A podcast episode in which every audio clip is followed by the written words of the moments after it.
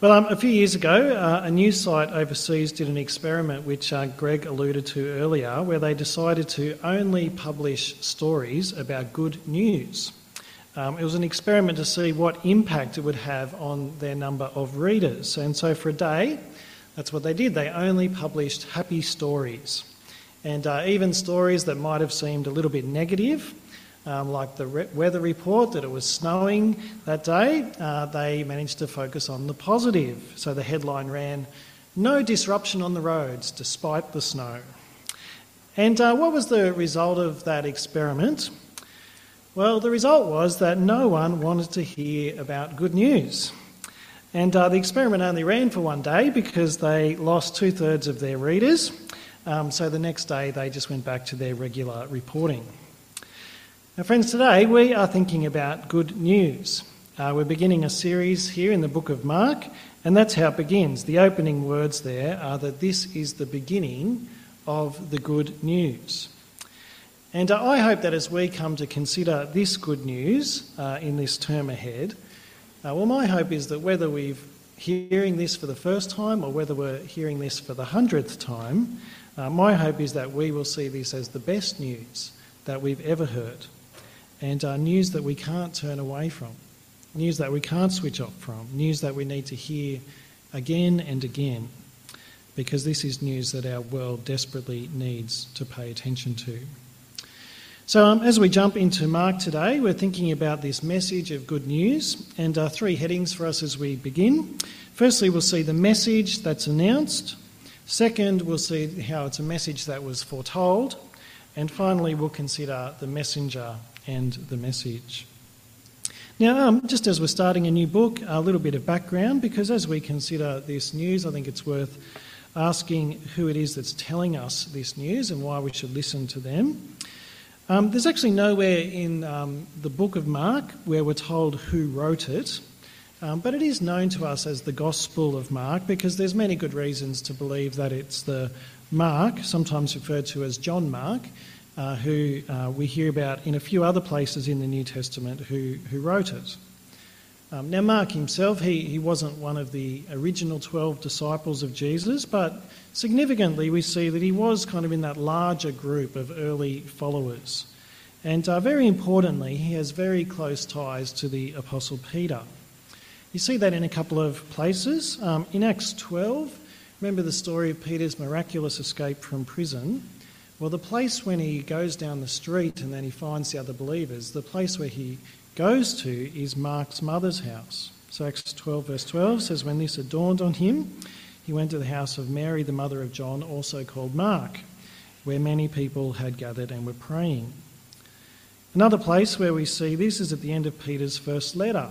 So as he's signing off, and uh, as he from his uh, first letter, he writes this. He says, She who is in Babylon, and that's kind of a code word for saying the church in Rome, uh, she who is in Babylon, chosen together with you, sends you her greetings, and so does my son Mark. Greet one another with a kiss of love. Now, Mark's not actually Peter's son, it's his son in the Lord. Um, but obviously, this is showing that they have a very close relationship. You also hear about Mark in a couple of other times. In Colossians 4.10, we're told that Mark's the cousin of Barnabas, uh, and Barnabas and Paul take Mark on one of their missionary journeys. Um, in Acts 13, he's referred to as their helper. But the word for helper there probably actually means something more like that Mark was their scribe. And so maybe the help that Mark gave was to write down and to be the scribe for Paul and Barnabas. And certainly that's the case when it comes to this Gospel of Mark that we're looking at today. Um, it's long been understood throughout church history that Mark, in writing this Gospel, does this as Peter's scribe. And so, as they're uh, in Rome together uh, towards the end of Peter's life, well, Mark is the one who writes down, in effect, Peter's Gospel. And that's what we have before us today. And uh, this is the first of the four Gospels that's written down, uh, probably in the mid 60s AD, so less than 30 years after Jesus' resurrection. And so Mark writes particularly for Gentiles in Rome and beyond, so that they then and we today might have a clear and concise account of this news of the life and events of Jesus the Messiah. So, just a little bit of background as we come to this book. But if you look there in verse 1, this is how it begins. It says, It's the beginning of the good news about Jesus the Messiah, the Son of God. And really, that opening verse there can be taken as the title of the whole book, uh, because this is what Mark is going to be telling us about uh, this news of Jesus, uh, the promised King, the chosen one, the Messiah, the Son of God. Now, you notice it's translated there in verse 1 as the good news about him. And for you and I who know and love Jesus, we know that it is good news. Um, but one thing to recognise is that as we listen to Mark, uh, well, the word translated there as good news is really just the word news. Uh, it's the word gospel. And when Mark first wrote it, it didn't necessarily mean good news. It simply meant a message or an announcement. That's just what the word gospel means. And as Mark announces this, this gospel about Jesus in the mid first century AD, well, there were other gospels around. Not written gospels, but spoken messages, announcements. Um, Mark announces this gospel into a world that is familiar with hearing official announcements, normally focused on the empire and, or the emperor and the news of his reign. So, one example of that is the official proclamation that was made around a similar time about the Emperor Augustus. So, there's an inscription about him that's survived, uh, which you'll notice is strikingly similar to these opening words of Mark. So it's talking about Augustus, and it says, The birthday of the God marked for the world the beginning of good tidings, that's the word gospel, through his coming. So that was an official proclamation that was made known throughout the whole Roman Empire. The news of a, a ruler, a God, whose rule would bring a new beginning to the world, a new time of peace and good tidings through his coming. It's very similar, isn't it, to verse 1, as Mark here announces the beginning of the good news about Jesus, the Messiah, the Son of God. So, do you notice how Mark is really announcing an alternative gospel? Not the emperor's gospel, but God's gospel. He announces the news about the true Son of God, the true King and Lord of all, and the good tidings, the good news that it will be to live under his reign. And I think when we see it in that context of the first century world, then maybe it's not so surprising that Mark didn't put his name to it. Because this opening verse here, just that verse, would be very provocative, saying that the true and rightful ruler of the empire is not Caesar, but Jesus Christ. Not the one who rules from Rome, but the one crucified by Rome, now raised to life as Lord of the whole world. So, this is the news, the gospel that's announced that Jesus the Saviour is the Christ, the King of the whole world. And over the next 15 chapters, Mark will make that argument and fill out for us the details of why this is such good news. But just as we begin um, on this journey today, I mean, as we hear this opening verse announce this gospel into a world of competing messages, well, I think it's worth reflecting on how this news of Jesus is still an alternative message of good news for our world. Uh, a better alternative compared to the other messages and proclamations that we hear all the time, making us promising promises of good tidings. Now, of course, one major difference is that Mark announced this, world, uh, this gospel as a brand new gospel into the first century world that was a, a pagan Roman world. For us, we announce it into the, a 21st century post Christian world. But I do think that as we hear and announce the gospel of Jesus today, that it is still news of an alternative way of living and being. And it's news of a better ruler and a better way to live. And I think that as we live out this alternative gospel, well, that can be very attractive and powerful to the world around us. Um, some of you might have heard of or read some of Steve McAlpine's uh, work in recent years. A couple of years ago, he wrote the Australian Christian Book of the Year, which is called Being the Bad Guys. And it explores how Christianity is now viewed in the West not as good news, but as bad news. And he unpacks how we've really got there and arrived at that as a society. It's well worth reading. But one of the things that he encourages the church to do at this particular point in cultural history is to live out and display this alternative gospel and this alternative way of living that Jesus teaches us. And he says that we can do this because the gospel of Jesus gives us the resources that the world simply doesn't have. And so, as we live out this gospel news, it displays an alternative that is very attractive. Here's just a short quote from his book as he reflects on this. He says, When we show undeserved forgiveness in a cancel culture in which every discretion is pounced upon, when we show costly generosity in a greedy culture, when we fail to take advantage of people in an every person for themselves culture, when we esteem others as greater than ourselves in a self promoting culture, and you could go on, couldn't you? We are sending powerful signals to those who would otherwise reject us for our views. See, this is the new way of being that comes in Jesus Christ.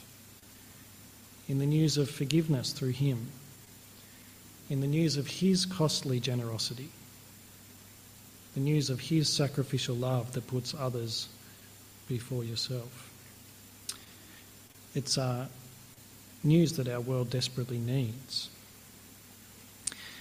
And uh, as we continue, we see that it's news that the world has been waiting for. Because from verse 2, we're told that this gospel was spoken about long ago. I'll read there from verse 1 again.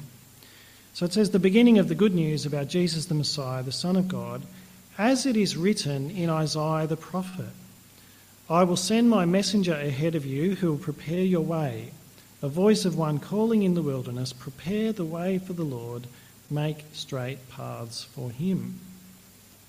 So, after that initial title or heading of verse 1, Mark now introduces his gospel with this quote from the Old Testament.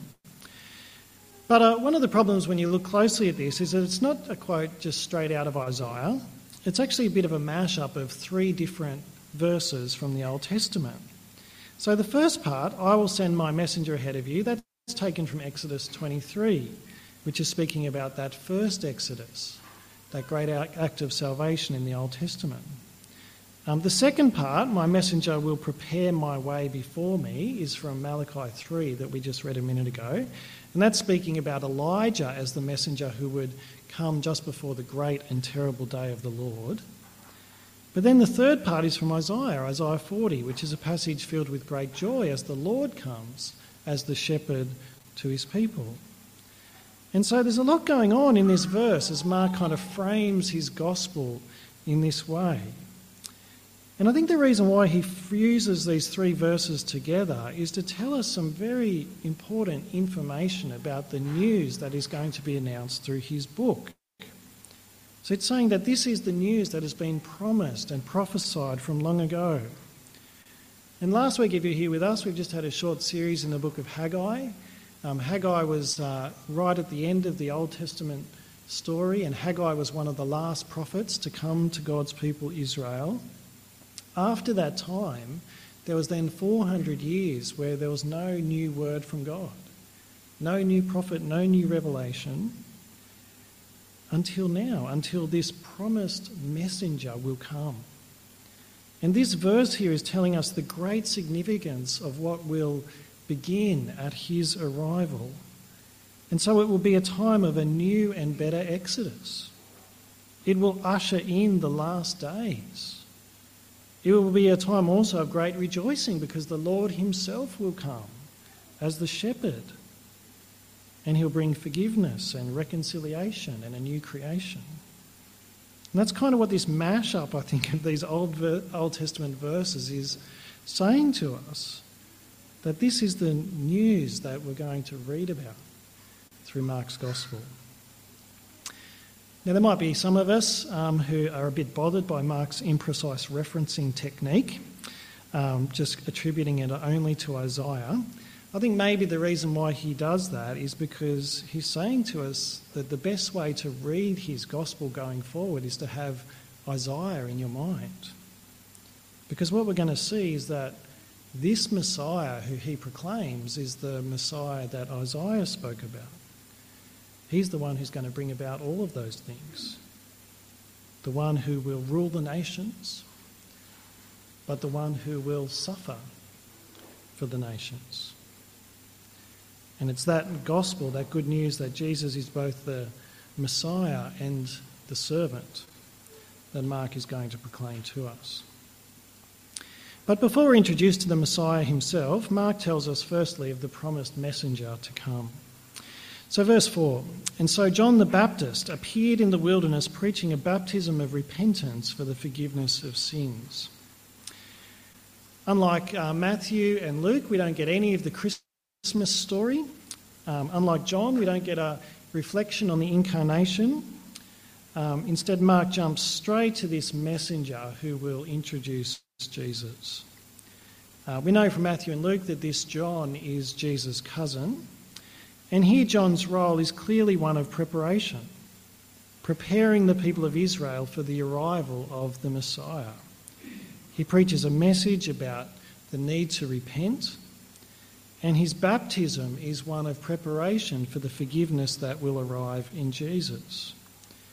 In verse 5, we're told the people from Judea and Jerusalem they all come to John in the wilderness by the Jordan River to confess their sins. Now, every detail here is full of significance. And I think if we read it with Isaiah in our minds, well, we remember how Isaiah said that forgiveness would come to a corrupt Israel.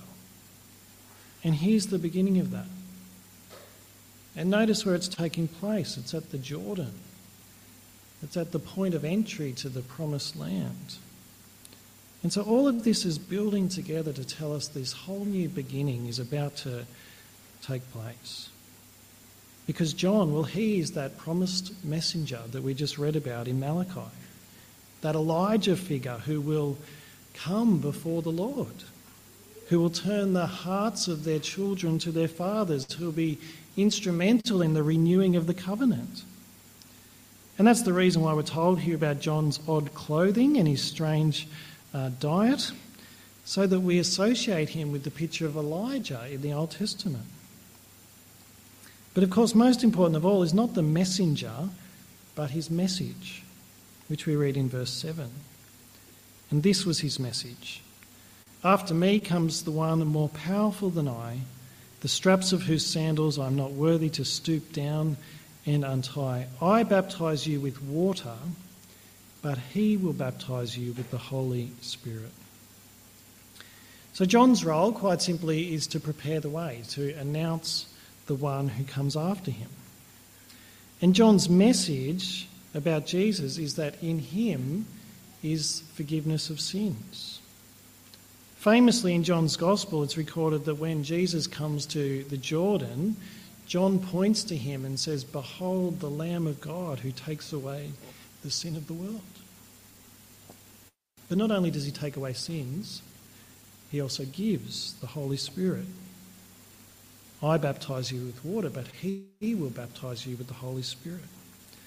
And these two amazing gifts, the forgiveness of sins and the gift of the Holy Spirit, well, these are the two major blessings of the new covenant and of this whole new age that is being ushered in. And John's role in his ministry was to be the forerunner who would prepare the way for this new age to come. And so, for us today, as we reflect on this opening, well, first of all, I mean, we are those who benefit from this good news. As by faith in Him, we receive forgiveness and we receive the Holy Spirit. But also, we are those who now carry on the same kind of ministry as John. Because his job really was to point people to Jesus. I mean, he had the amazing privilege of being the one who would introduce Jesus to the world. Um, in Matthew 11, there's a point in Jesus' li- uh, in John's life later on when John is in prison, and um, Jesus' disciples, they come and they ask him about John. And uh, Jesus makes this incredible statement about him, which is there on the screen. He says, Truly I tell you, among those born of women, there has not risen anyone greater than John the Baptist. Yet whoever is least in the kingdom of heaven is greater than he. Now just think about that first phrase for a moment. Jesus says, among all those born of women. Now that is a large category, isn't it? I mean, put your hand up if you weren't born of a woman. I mean, it's all inclusive. Jesus is saying, of all of the people who have ever lived through all of history, well, John is the greatest. Now, why is that? Well, it's because of John's role. It's because out of all of the people through all of history, it was John, John the Baptist, who the honour fell to him to be the one who would point the way and introduce people to the Messiah. See, all of the prophets, they all looked forward to his coming, but it was John who could say with the most clarity, that is him. He is the one to go to for forgiveness. He is the one to go to to receive the Holy Spirit. That is what made John great. That's what made him the greatest. But then see what the rest of verse 11 says. It says, Yet whoever is least in the kingdom of heaven is greater than he. Now, are you a member of the kingdom of heaven? If you put your trust in Jesus, you are. Well, Jesus says you are greater than John, greater than all of the people who ever came before him. Now, why is that? Well, it's for the, exactly the same reason why John was great. He was great because he pointed most clearly to Jesus. But you see that even the least in the kingdom of heaven is greater than John because we can do that even more clearly than John ever could. Because we have heard the whole gospel. We have heard this good news that Mark is proclaiming. We have seen what John never got to see. How it was that the Messiah could both be the chosen king and the suffering servant. We have seen the cross and the empty tomb. And so, what that means is that you and I can point people to the Messiah in a way with far more clarity than John ever could.